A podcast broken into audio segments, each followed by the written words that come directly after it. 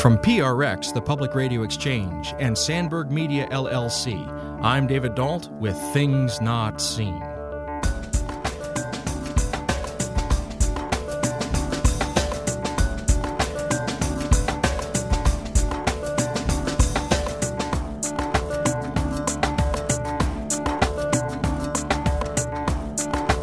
Your life is a text, as it were.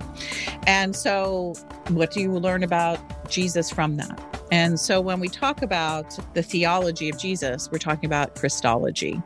And so basically what this book is, if you want to use the fancy words, it's a experiential Christology.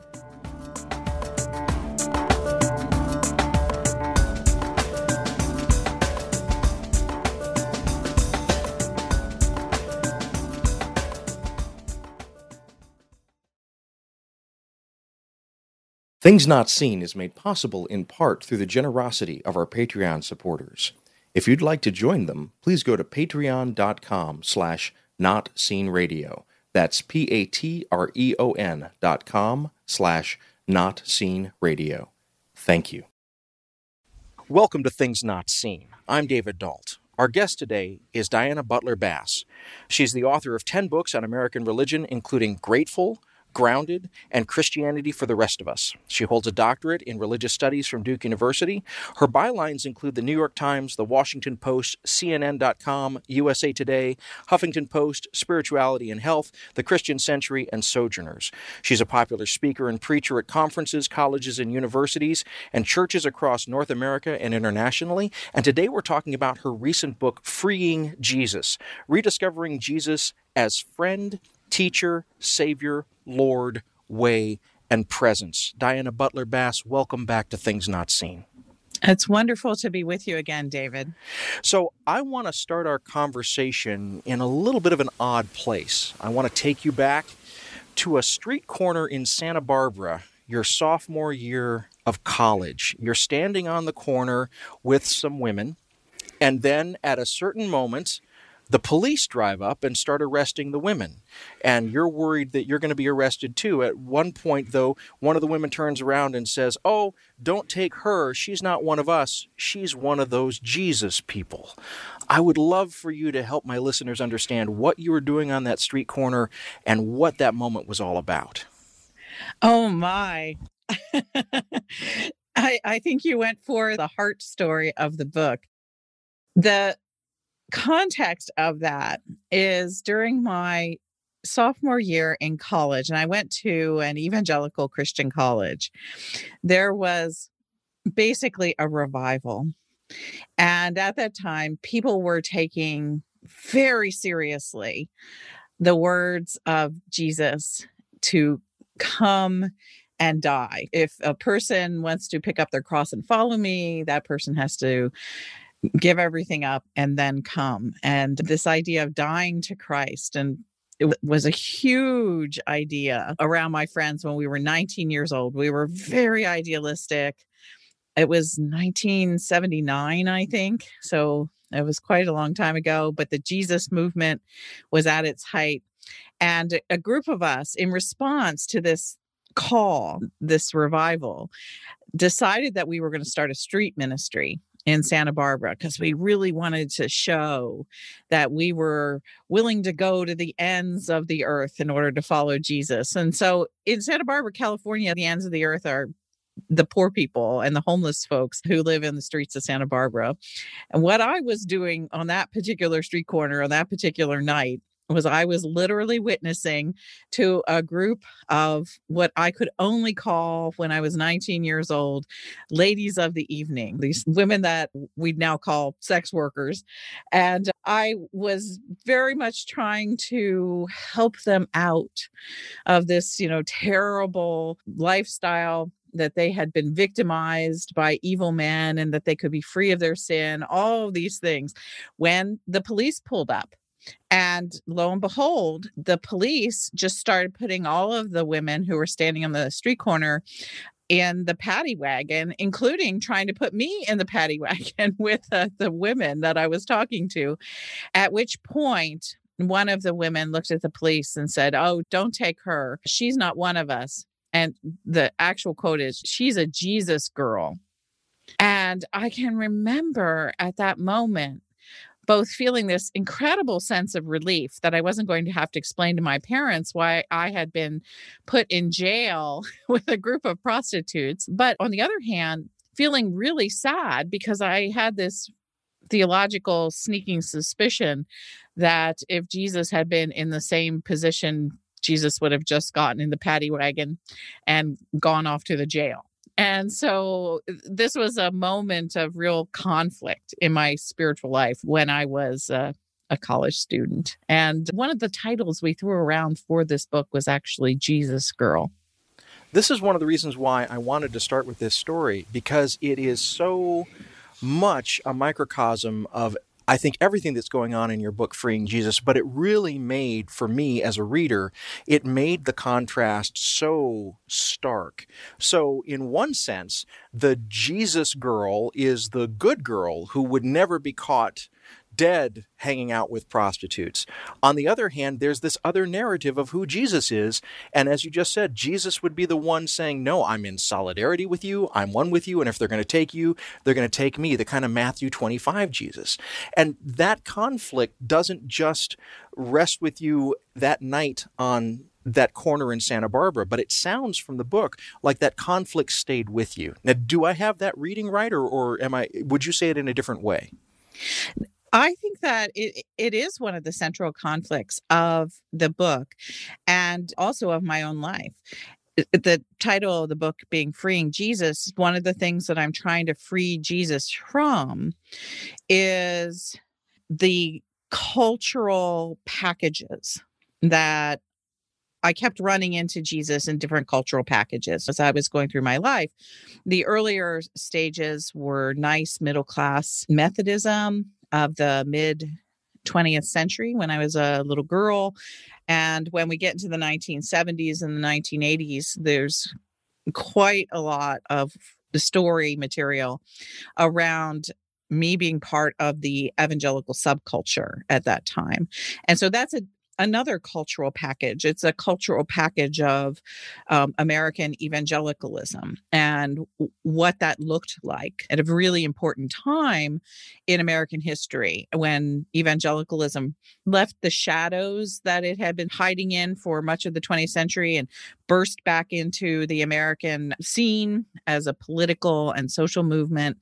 And yet that Jesus was wrapped in certain kinds of presumptions about what was polite, what was right. And so there's a lot in this book about me embracing the Jesus that I've been taught uh, through either my Methodist church growing up or evangelicalism or later on. There's different cultural packages that I'm struggling with.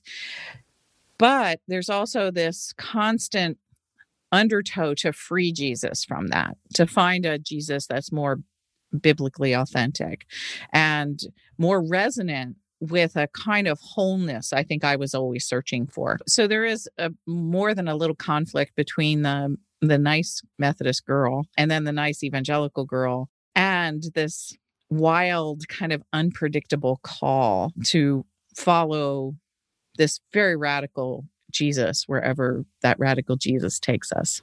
If you're just joining us, this is Things Not Seen. I'm David Dault. Our guest today is Diana Butler Bass. She's been on the show several times before. Today we're talking about her recent book, Freeing Jesus Rediscovering Jesus as Friend, Teacher, Savior, Lord, Way, and Presence.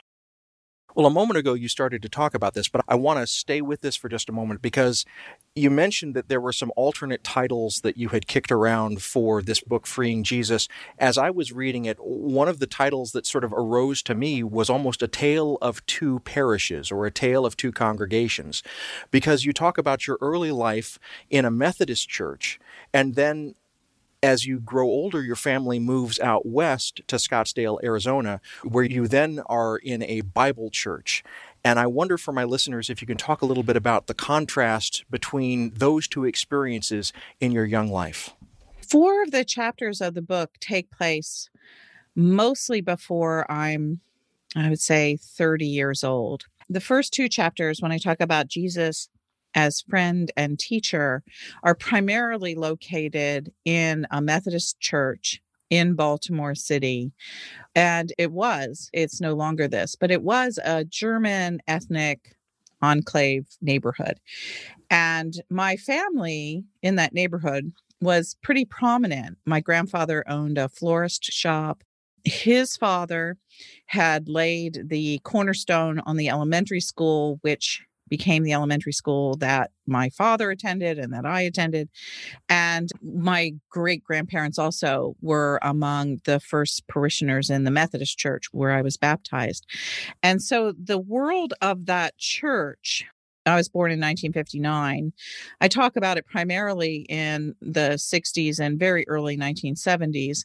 It's really the last of the world of old style, I think, 20th century mainline Protestant religion. I was there. I was a little girl. It only lasted until about the time I was 12.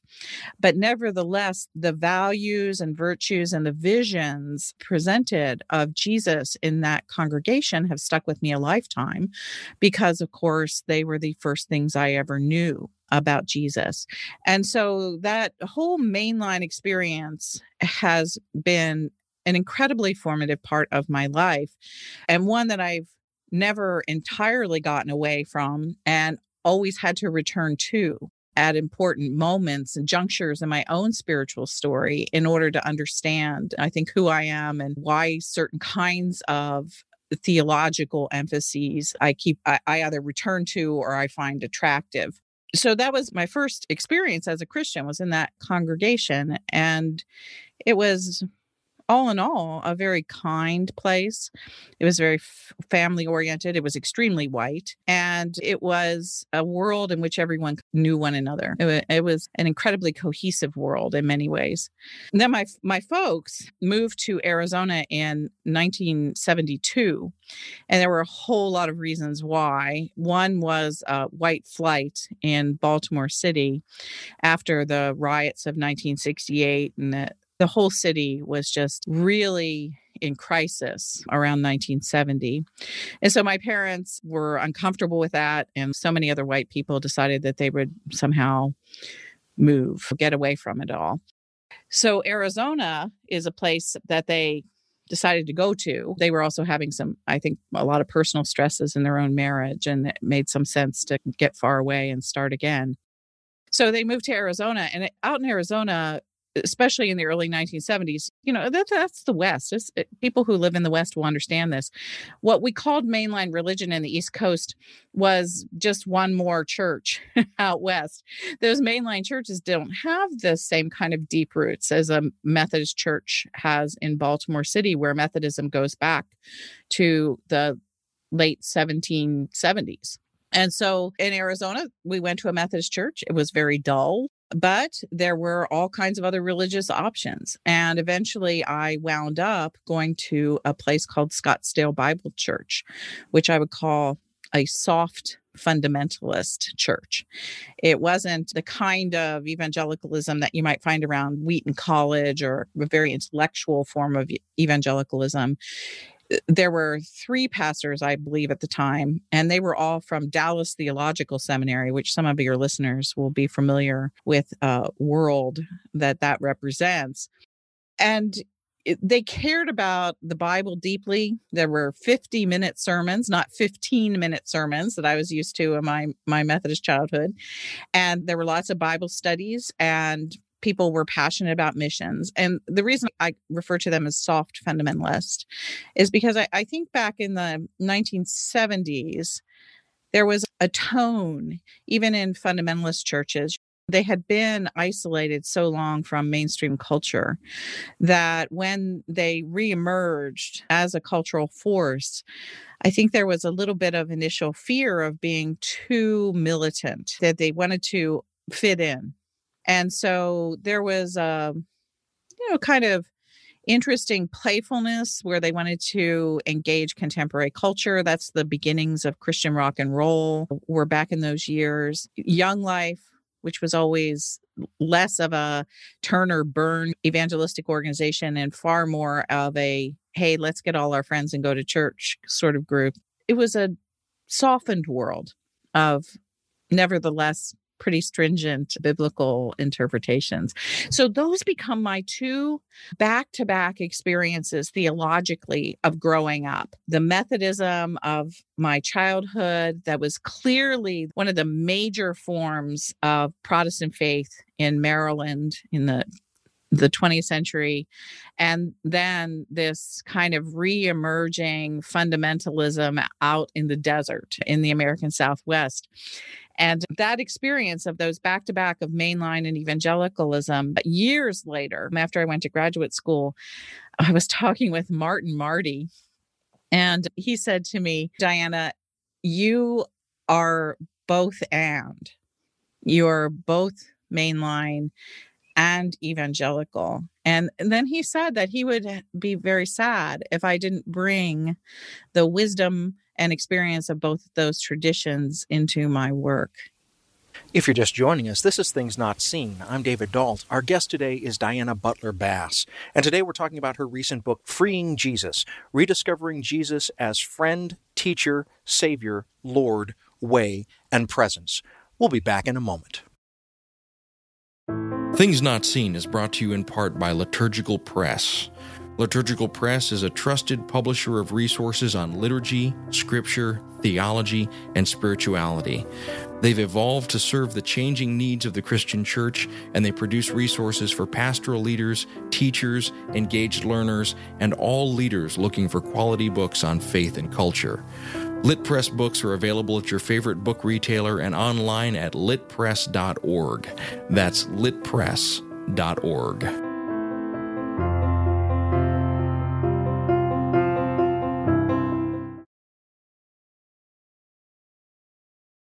Welcome back to Things Not Seen. I'm David Dault. Each week on our program, we bring you a rich conversation about culture and faith. If you're enjoying these conversations, please go to our website, thingsnotseenradio.com. There you'll find nearly 10 years of these sorts of interviews, all available for free for your listening pleasure. Today we're speaking with Diana Butler Bass. She's been on the show several times before. We're glad to have her back we're talking about her recent book, Freeing Jesus Rediscovering Jesus as Friend, Teacher, Savior, Lord, Way, and Presence. Well, before the break, you were talking about a conversation that you had with Martin Marty, and you mentioned that Marty encouraged you in this book to bring in two styles of wisdom, one from the mainline tradition and one from the more evangelical tradition. And I'm wondering if you can unpack for us what you think Marty meant by that. What are these two wisdoms, and are they complementary or competing? I guess I didn't make myself entirely clear. Marty made that comment to me probably in 1996 or 97. So I was out of graduate school. I was in, in, my first job and I was talking to him at a conference. And he literally just encouraged me to make sure that I always held together these two experiences of the mainline liberal tradition and then also the evangelical tradition. So I've taken that advice and over the years tried to figure out what it really meant. And I think that some of my books, I was very hard on evangelicalism because ultimately it does wind up being, I think, a sort of a less authentic reading of who I am. And other times I have been not so hard on them. And and of course, most of my work, the the bulk of my work, people know me as being a, kind of a statesperson for the liberal mainline. So, here in this project, so many years after Marty made this remark to me, and I turned 60 18 months ago, I really wanted to go back and be as honest as I could with both parts of the story. And so I think one of the things that will surprise people who have read other books of mine is that the two chapters, which are about evangelicalism, chapters three and four primarily, are very, I think, they, come off in a tone that's very naive in a way that you are when you're in your late teens and early 20s, rather like the story of standing on the street corner witnessing to the prostitutes in Santa Barbara You know, I mean, that's an incredibly naive story. What a crazy thing for a 19 year old girl to do. Yet th- uh, that was the way I was. I, w- I came into evangelicalism and I was all idealistic and I wanted to be the very best evangelical I could possibly be. And I wanted to lead people to Jesus. And I just had so much enthusiasm. And I really believed that my embrace of this whole theological vision and its evangelistic passion was going to save the world. And so I write out of that in those two chapters. And so they come off with a kind of uh, fresh sense of excitement and wonder, and they're very warm. So I'm a little worried that some people who have expected me to always be the critic of evangelicalism will be surprised. But I think it has something to do with turning 60 and wanting to not reject parts of my own life experience, but instead to be able to reintegrate all these different pieces in my life into a kind of wisdom that I hope to be able to bear as I move through my 60s and 70s and hopefully into my 80s. So the project was very personal in that way, wanting to go back and integrate these different threads of my life. And yet, I think that's also.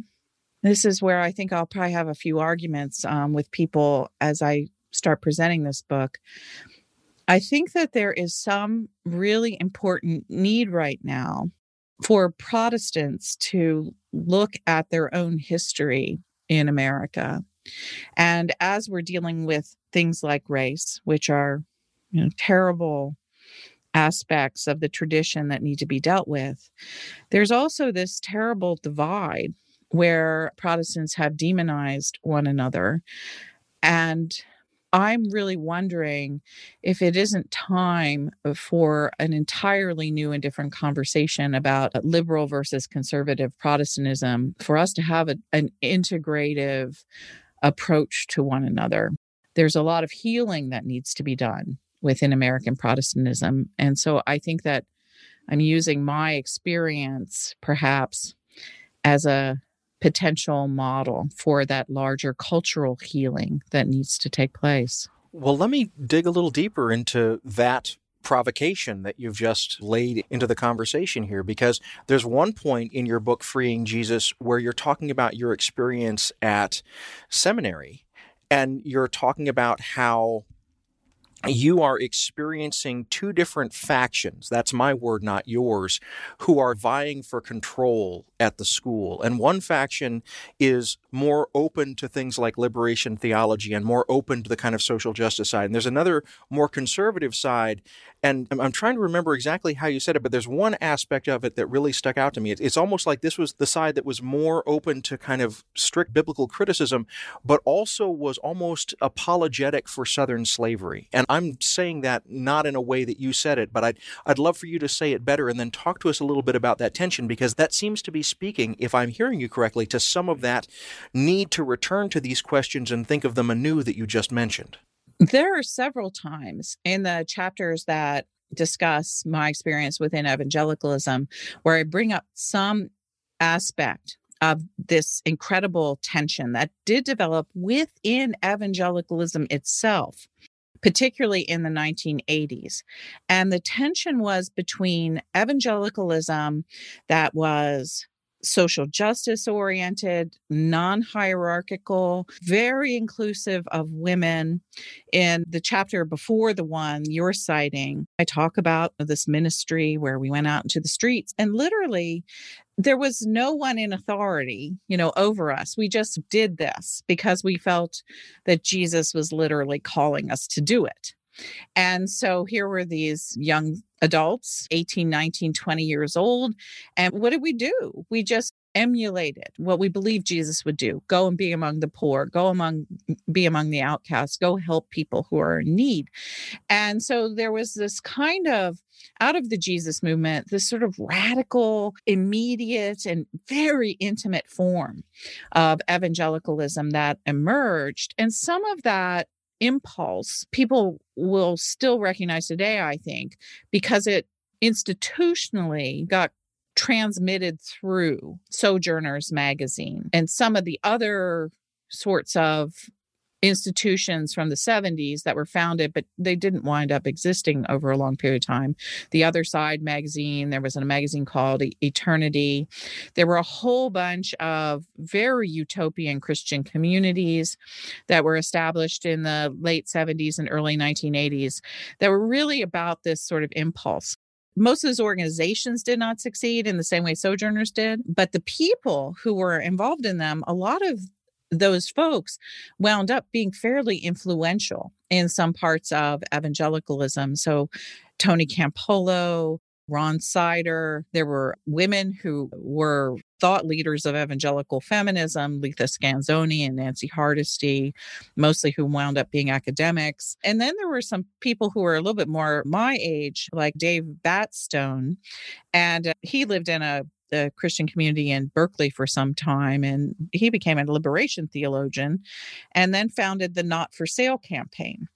And so there, there's this very let's go out and do it for Jesus sort of 70s evangelicalism that was incredibly inclusive and very fresh and very energetic. And then there was another kind of evangelicalism out of that same period. And it was a kind of evangelicalism that emphasized order and authority. And their set of ideas about what was wrong with the world and how the world needed to be evangelized. The whole problem with American society is that it had become disordered. And so while my friends saw that there were problems in American society too, we thought that if people were introduced to uh, a loving, passionate God who called us all to treat one another as brothers and sisters, then the world would be healed. Whereas what I ran into, particularly in seminary, there was this other vision that said, no, that's not how we're going to heal America. What will heal America is if we all return to a divinely established order. And as we resubmit to these particular forms of biblical hierarchy, God will look upon us once again with favor. We will have established America as the godly land that it was always intended to be, and everything will be back on its right path. And so when I was at seminary, these two worlds collided in spectacular fashion there were professors who were very much in the sort of the Jesus movement, free flowing, radical, inclusive form of evangelicalism. And there were professors who were in this other kind of evangelicalism. And you mentioned in particular the, the neo Confederate impulse. Yeah. I, in seminary, I heard people make arguments, biblical arguments about the fact that slavery was part of God's design for the world. That was pretty shocking. but um, nevertheless, there it was. And they weren't necessarily committed to race based slavery, but they certainly saw that slavery was in the Bible and that I had professors literally say to me that the pro slavery side during the 19th century made a better argument biblically. Well, and this is something that you pick up in your chapter dealing with Jesus as Lord. And you talk about a moment where you are sitting with others studying, and some of these folks that are leading the Bible study are really leaning into the notion that we're all slaves.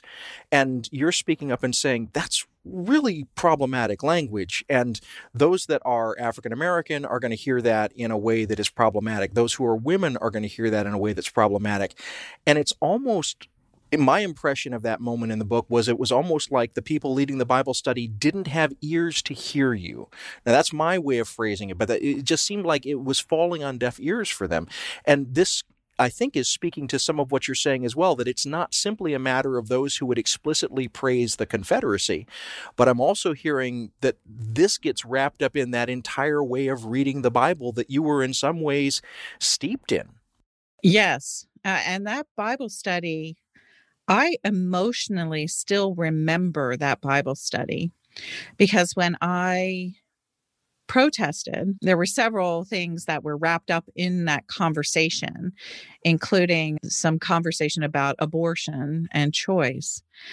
And as I kept going more deeply into saying why I was uncomfortable with what the Bible study leader was saying, there was a woman who was about my age sitting, and this was taking place when I was in, oh, probably about 33 or 34 at this point.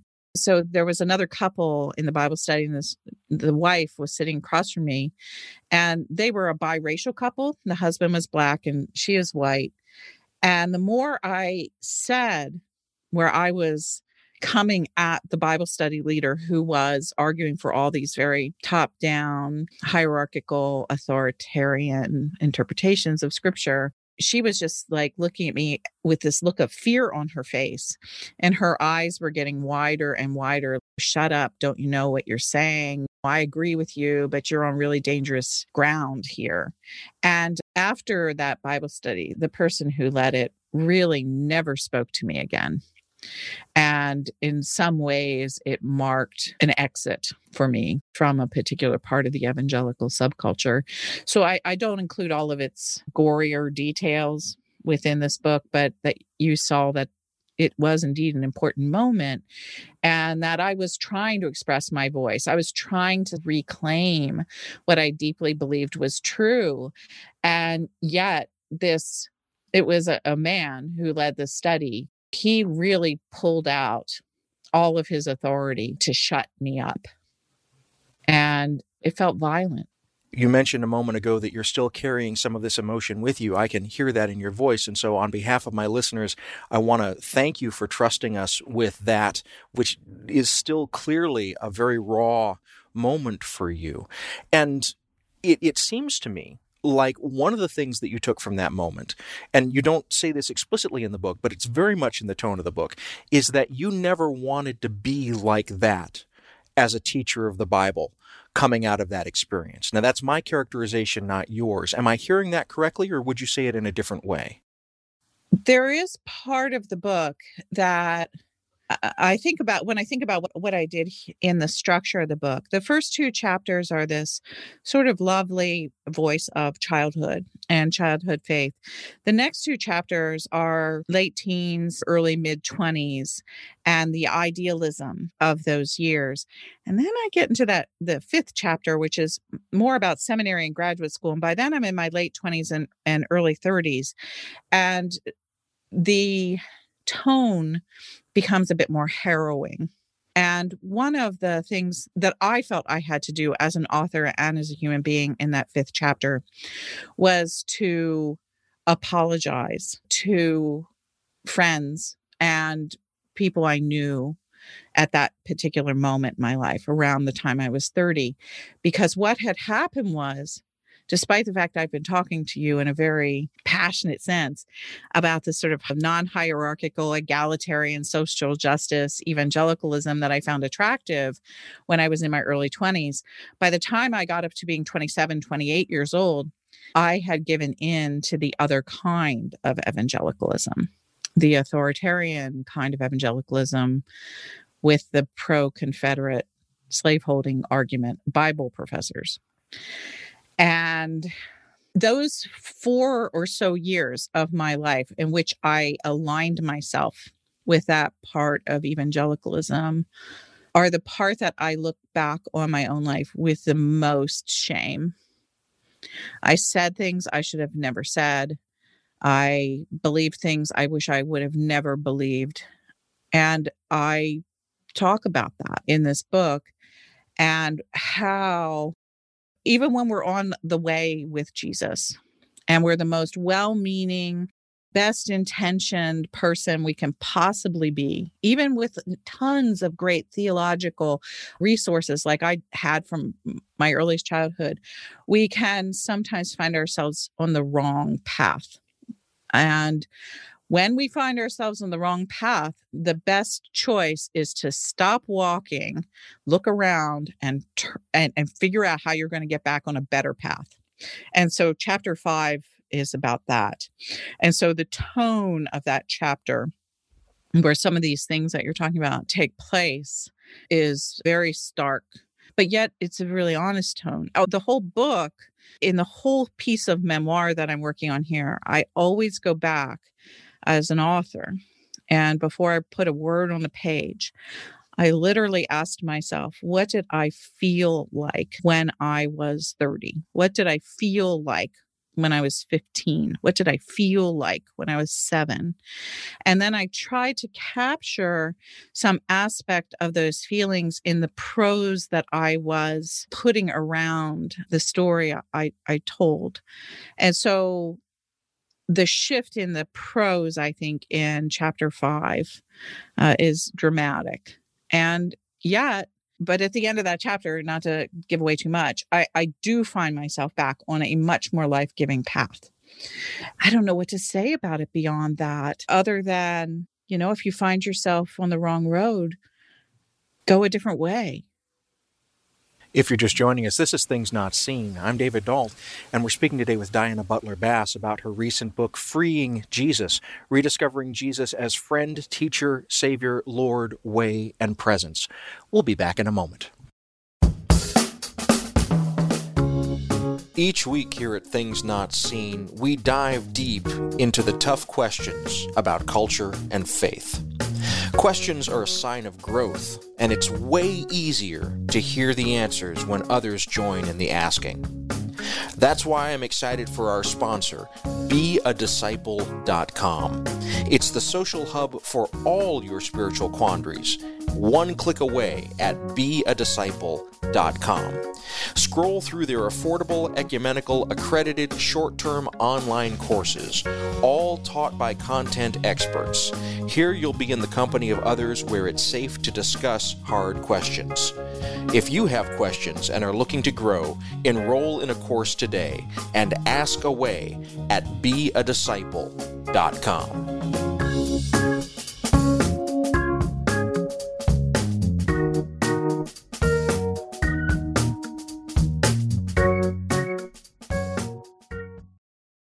Welcome back to Things Not Seen. I'm David Dault. Each week on our program, we bring you a rich conversation about culture and faith. If you're enjoying these conversations, please go to our website, thingsnotseenradio.com.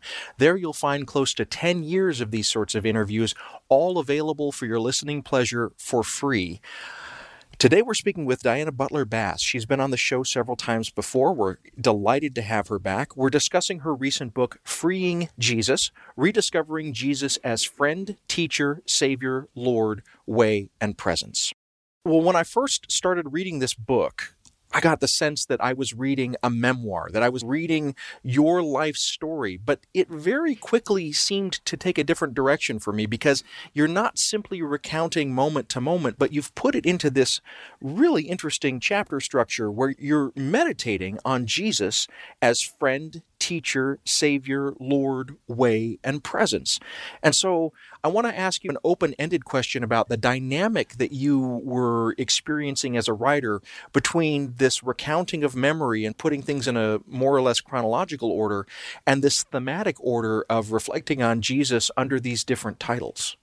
I call the genre not theological memoir because I love theological memoirs, and I think there are beautiful and amazing ones where you take your own life and you reflect on the whole of your life theologically. And so the emphasis is on memoir, and the secondary sense of it is on what you've learned along the way about God. But I reversed it. I actually talk a little bit about this in the very last chapter, where I understand this to be memoir theology. And so, in that sense, I'm using my life as text. In the same way one might use the bible as text or use church history as text or you know, any kind of, of text to make theology. And so the emphasis becomes on theology rather than on me.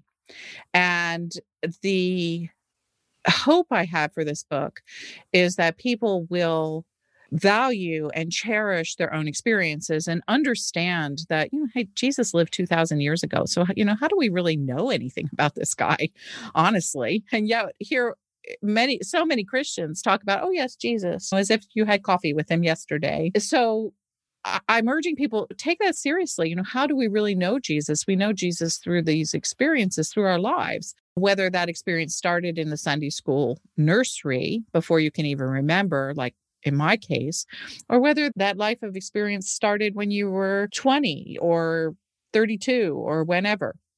Your life is a text, as it were. And so, what do you learn about Jesus from that? And so when we talk about the theology of Jesus, we're talking about Christology. And so basically what this book is, if you want to use the fancy words, it's a experiential Christology. What do we know about Jesus? And while I'm taking stories from my life with Jesus. I'm always shooting towards helping readers understand some larger vision of who Jesus is. And I loved these categories that emerged for me. I particularly loved reclaiming Jesus's teacher, which is a category that I don't think we pay enough attention to its theological richness and really what it actually means in terms of Christian uh, Jewish relations in particular. Well, and you mentioned at one point in the book that, in fact, there are certain Christian interpretations that actively denigrate the idea of Jesus as teacher. And I wonder if you'd say a little bit more about that. Yeah, when I got to the point where I was in Arizona and I met these evangelicals and was part of this soft fundamentalist church, they were horrified that I thought of Jesus as teacher because they had just read, then the book had just come out, Josh McDowell's book, Evidence That Demands a Verdict. And in that book, Josh McDowell had taken a quote from C.S. Lewis, where Lewis says, You can't really hold to Jesus as a great moral teacher. According to the Bible, Jesus is only one of three things. So he's a Lord, liar, or lunatic. And so here I was sitting in the Bible study at the Bible church after growing up in a Methodist congregation where all they ever talked about was Jesus as teacher. And my new friends are telling me, oh, you can't think that. You know, that's liberal, that's heresy, that's wrong. And so I think at that point in my life, when my new friends were telling me you can't believe that anymore, I buried that idea of Jesus as teacher. So this project gave me a chance to go back to remember what was beautiful and instructive about knowing Jesus as teacher, especially during my childhood, my elementary school years, to reclaim those memories in a way I think that gave me a sense of permission to love that part of my childhood for faith formation again and to take that idea and say, what does that mean about now? What does it mean about following Jesus as a teacher now? And lo and behold, David, I don't know if you knew this or not. I learned it for the first time when I was writing th- this chapter is that the idea of calling someone a rabbi in Judaism, which means, of course, teacher, uh, was only developing in the first century the rabbinic tradition, of course, grows into the kind of Judaism that we know today in the 20, 20th and 21st centuries. But then at the time of Jesus, it was brand new. And Jesus is, according to several sources, the earliest historically attested person that we know of who was called a rabbi. So the New Testament actually provides the very first ever written evidence of rabbinic tradition for Jews. I did not know that piece of information about Jesus being the first person referred to as a rabbi. But one of the things that's arising for me out of this conversation is when you're talking about experience being the source of your Christology here, one of the things I think sometimes that my listeners may get tangled up in is the notion that somehow theology or Christology is something that the experts do. And what I really like about what you've been saying in this conversation and what you do in your book, Freeing Jesus, is that you're really laying out all of the raw aspects of your journey. And what you're doing is you're not necessarily saying that you're any kind of expert in this. You're saying, I'm a person who has lived and has been going down these paths and occasionally has gone down the paths the wrong way. And I think readers can really identify with that. You're inviting readers to look at their own experience and imagine what kind of Jesus speaks to those experiences. Now, this is all my characterization, not yours. But as I'm saying this to you, am I getting it? Am I following what you're trying to do here in your book, Freeing Jesus? Yes, very much so. I think that good memoir of any sort always invites other people to tell their stories. And so I tell my story as a way of opening up space for other people to claim their stories. And then there's one more step in it for me. And that is, I believe, as we all claim our stories from the Christian perspective, theology becomes rewritten. Protestants have this great theological idea. I always talk about it as one of the top 10 theological ideas that's never really been tried. And that is the idea of the priesthood of all believers is that every single person is a priest to every other person. So that's this radically democratized vision of Christianity. In my tradition, if we as Protestants hold on to that, then why hasn't theology been the same thing? If we say we believe, at least in lip service, in a radically democratized uh, authority structure, the priesthood, shouldn't we take that into the life of making theology as well. Isn't every person a theologian? And my answer to that question is yes. So I am really throughout this book, and I think in my larger life project, as it were, encouraging the people of God to claim that vocation as the holders of a priesthood and the makers of a theology. So I'm pressing towards that. And in that doing and knowing and making, we then also come to know, I think, our own history better. Because that's the other sort of part of this story is that it's not just a story about me, but it's also a story about certain aspects of American Christianity in the last part of the 20th century and the first part of the 21st century. And so it is a tale that not only gets us to a place where we are the makers of Christologies, because I don't think there's one. I think that all of our voices together create a kind of a mosaic of Christology that begins to show Jesus in more fullness, but that it also takes us more deeply into understanding the importance of the time in which we live and how our history and these stories and theology all get wrapped into a piece or woven perhaps into the same cloth.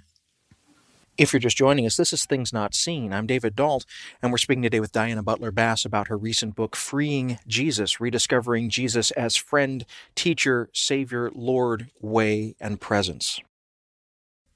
I've been in the lucky position of having you as a guest on the show multiple times. And as you've come back, we've talked about several of your previous books. We've talked about Grounded and we've talked about Grateful. And so now I'd like to invite you to take a, a little bit of a more expanded view.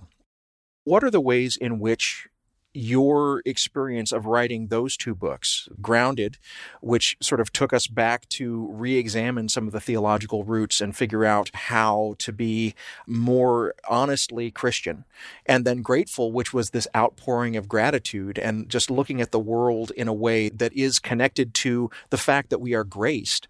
I'm wondering if you see a through line between those two books and your ability to then revisit some of these parts of your own past and history now with a kind of groundedness and gratefulness. There is actually a method to my madness in, in these three books. And it goes back to a book that I wrote in 2012 called Christianity After Religion in Christianity After Religion, I was writing about the coming demographic tsunami in American Christianity that was going to change everything. It was going to change church. It was going to change our politics. It was going to change the way that we understood our history. It was going to change the way we understood race. And in that narrative, I suggested that the way that church would have to be reordered as this demographic tsunami hit is that we would have to take belonging very seriously. This idea of being part of community to whom do we belong? This question was going to have to come front and center. And from that question of belonging would emerge a question of how do we then practice our faith? And then finally, we would get to a question of belief. And the reason that's not all that radical is that religious studies scholars say that believing, belonging, and behaving is the actual sort of texture or the way that religion is structured through time. But what I was suggesting that was a little different and fun was that through most of American history, we'd put be- belief first, and then we'd put behavior, practice, ethical choices second, and then we'd put belonging. What tribe are you? How do you become a member of this group, etc. That was third. So what I was saying is that the coming demographic tsunami was going to turn everything upside down, inside out, and backwards. And what was going to happen is that belonging was going to have to come first, behaving would stay in the second position, but it would emerge from our sense of who we were and who we belonged to, and then belief would follow. And so when I got done writing Christianity After Religion, I realized that I had to write three more books. I hope I will write more, but I knew that there were three books that were begging to be written as a follow up to the book in 2012. And so the first one became Grounded, and Grounded is really a book that asks the question, Where is God? And it's a question about belonging. To whom do we belong? And in that book, I answer the question very simply. I say we belong to nature and we belong to our neighbors. And it is in that sense of belonging in nature and neighbor that we discover how we belong to God. And so that was the first book following after Christianity after religion. And then the second book I knew had to be about behavior, about practice. And I struggled with what to write about, but landed on a practice that I think is a beautiful and shared, and uh, if I can even use the language of foundational human spiritual practice. It's that when we understand the giftedness of the universe, the grace that surrounds us, that gratitude becomes both our response and a calling towards a greater practice of justice. Very simple. And that was what I wrote about when it came to behavior. And so that meant that the last and final book out of the 2012 project was going to be about belief. And originally, I had conceived of a far more wide ranging book about experiential doctrine. I was going to call it an unsystematic theology. And I started writing that book, and that's the book that that Harper One, my publisher, approved of. And so there I was, tooling away, figuring out what I was going to write. And I thought, well, where do I start? And I realized I wanted to just start with Jesus because I thought that was going to be the easiest chapter to write. And I sat down and I wrote about Jesus and I wrote and I wrote. I got up to 65, 70, uh, 80 pages, something like that. And that was just one chapter. and I realized, oops, I'm not writing about all of doctrine. I'm literally writing about Jesus. So I called Harper and I told them, I think I need to write a book about Jesus. It took a little back and forth to convince them. But since I did, one of the things that I became convinced of is that Jesus really is the central question of what it means to be Christian and is a question that we can't really escape. Whether you're a liberal Methodist or you're the most conservative of evangelicals, you have to face the reality of this story of Jesus. And so to tackle that central figure and try to understand who I believe Jesus to be and how the beliefs about Jesus present themselves to us, I think is a really important thing for Christians to engage now. And so that's the through line. It literally is. I wrote a book in 2012. I realized I needed to say more about three things that I presented in that book. And then each one of those things became a beautiful, sort of freestanding book on its own. And the most, I think, remarkable part of it all is that I couldn't have sat down and planned those four books in advance. I couldn't have sat there in 2010 and say, these are the four books I want to write. These books literally wrote themselves out of the journey that I've been going through in the last decade. And I think each one of them reaches more deeply into my own soul as an artist and a writer.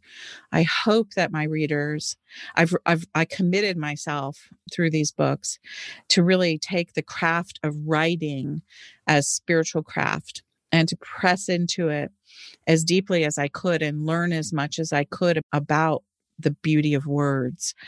And so I, I hope people see that in these books because I really I've learned so much about word as spiritual presence, really, in my own life. And I feel like I've learned faith better.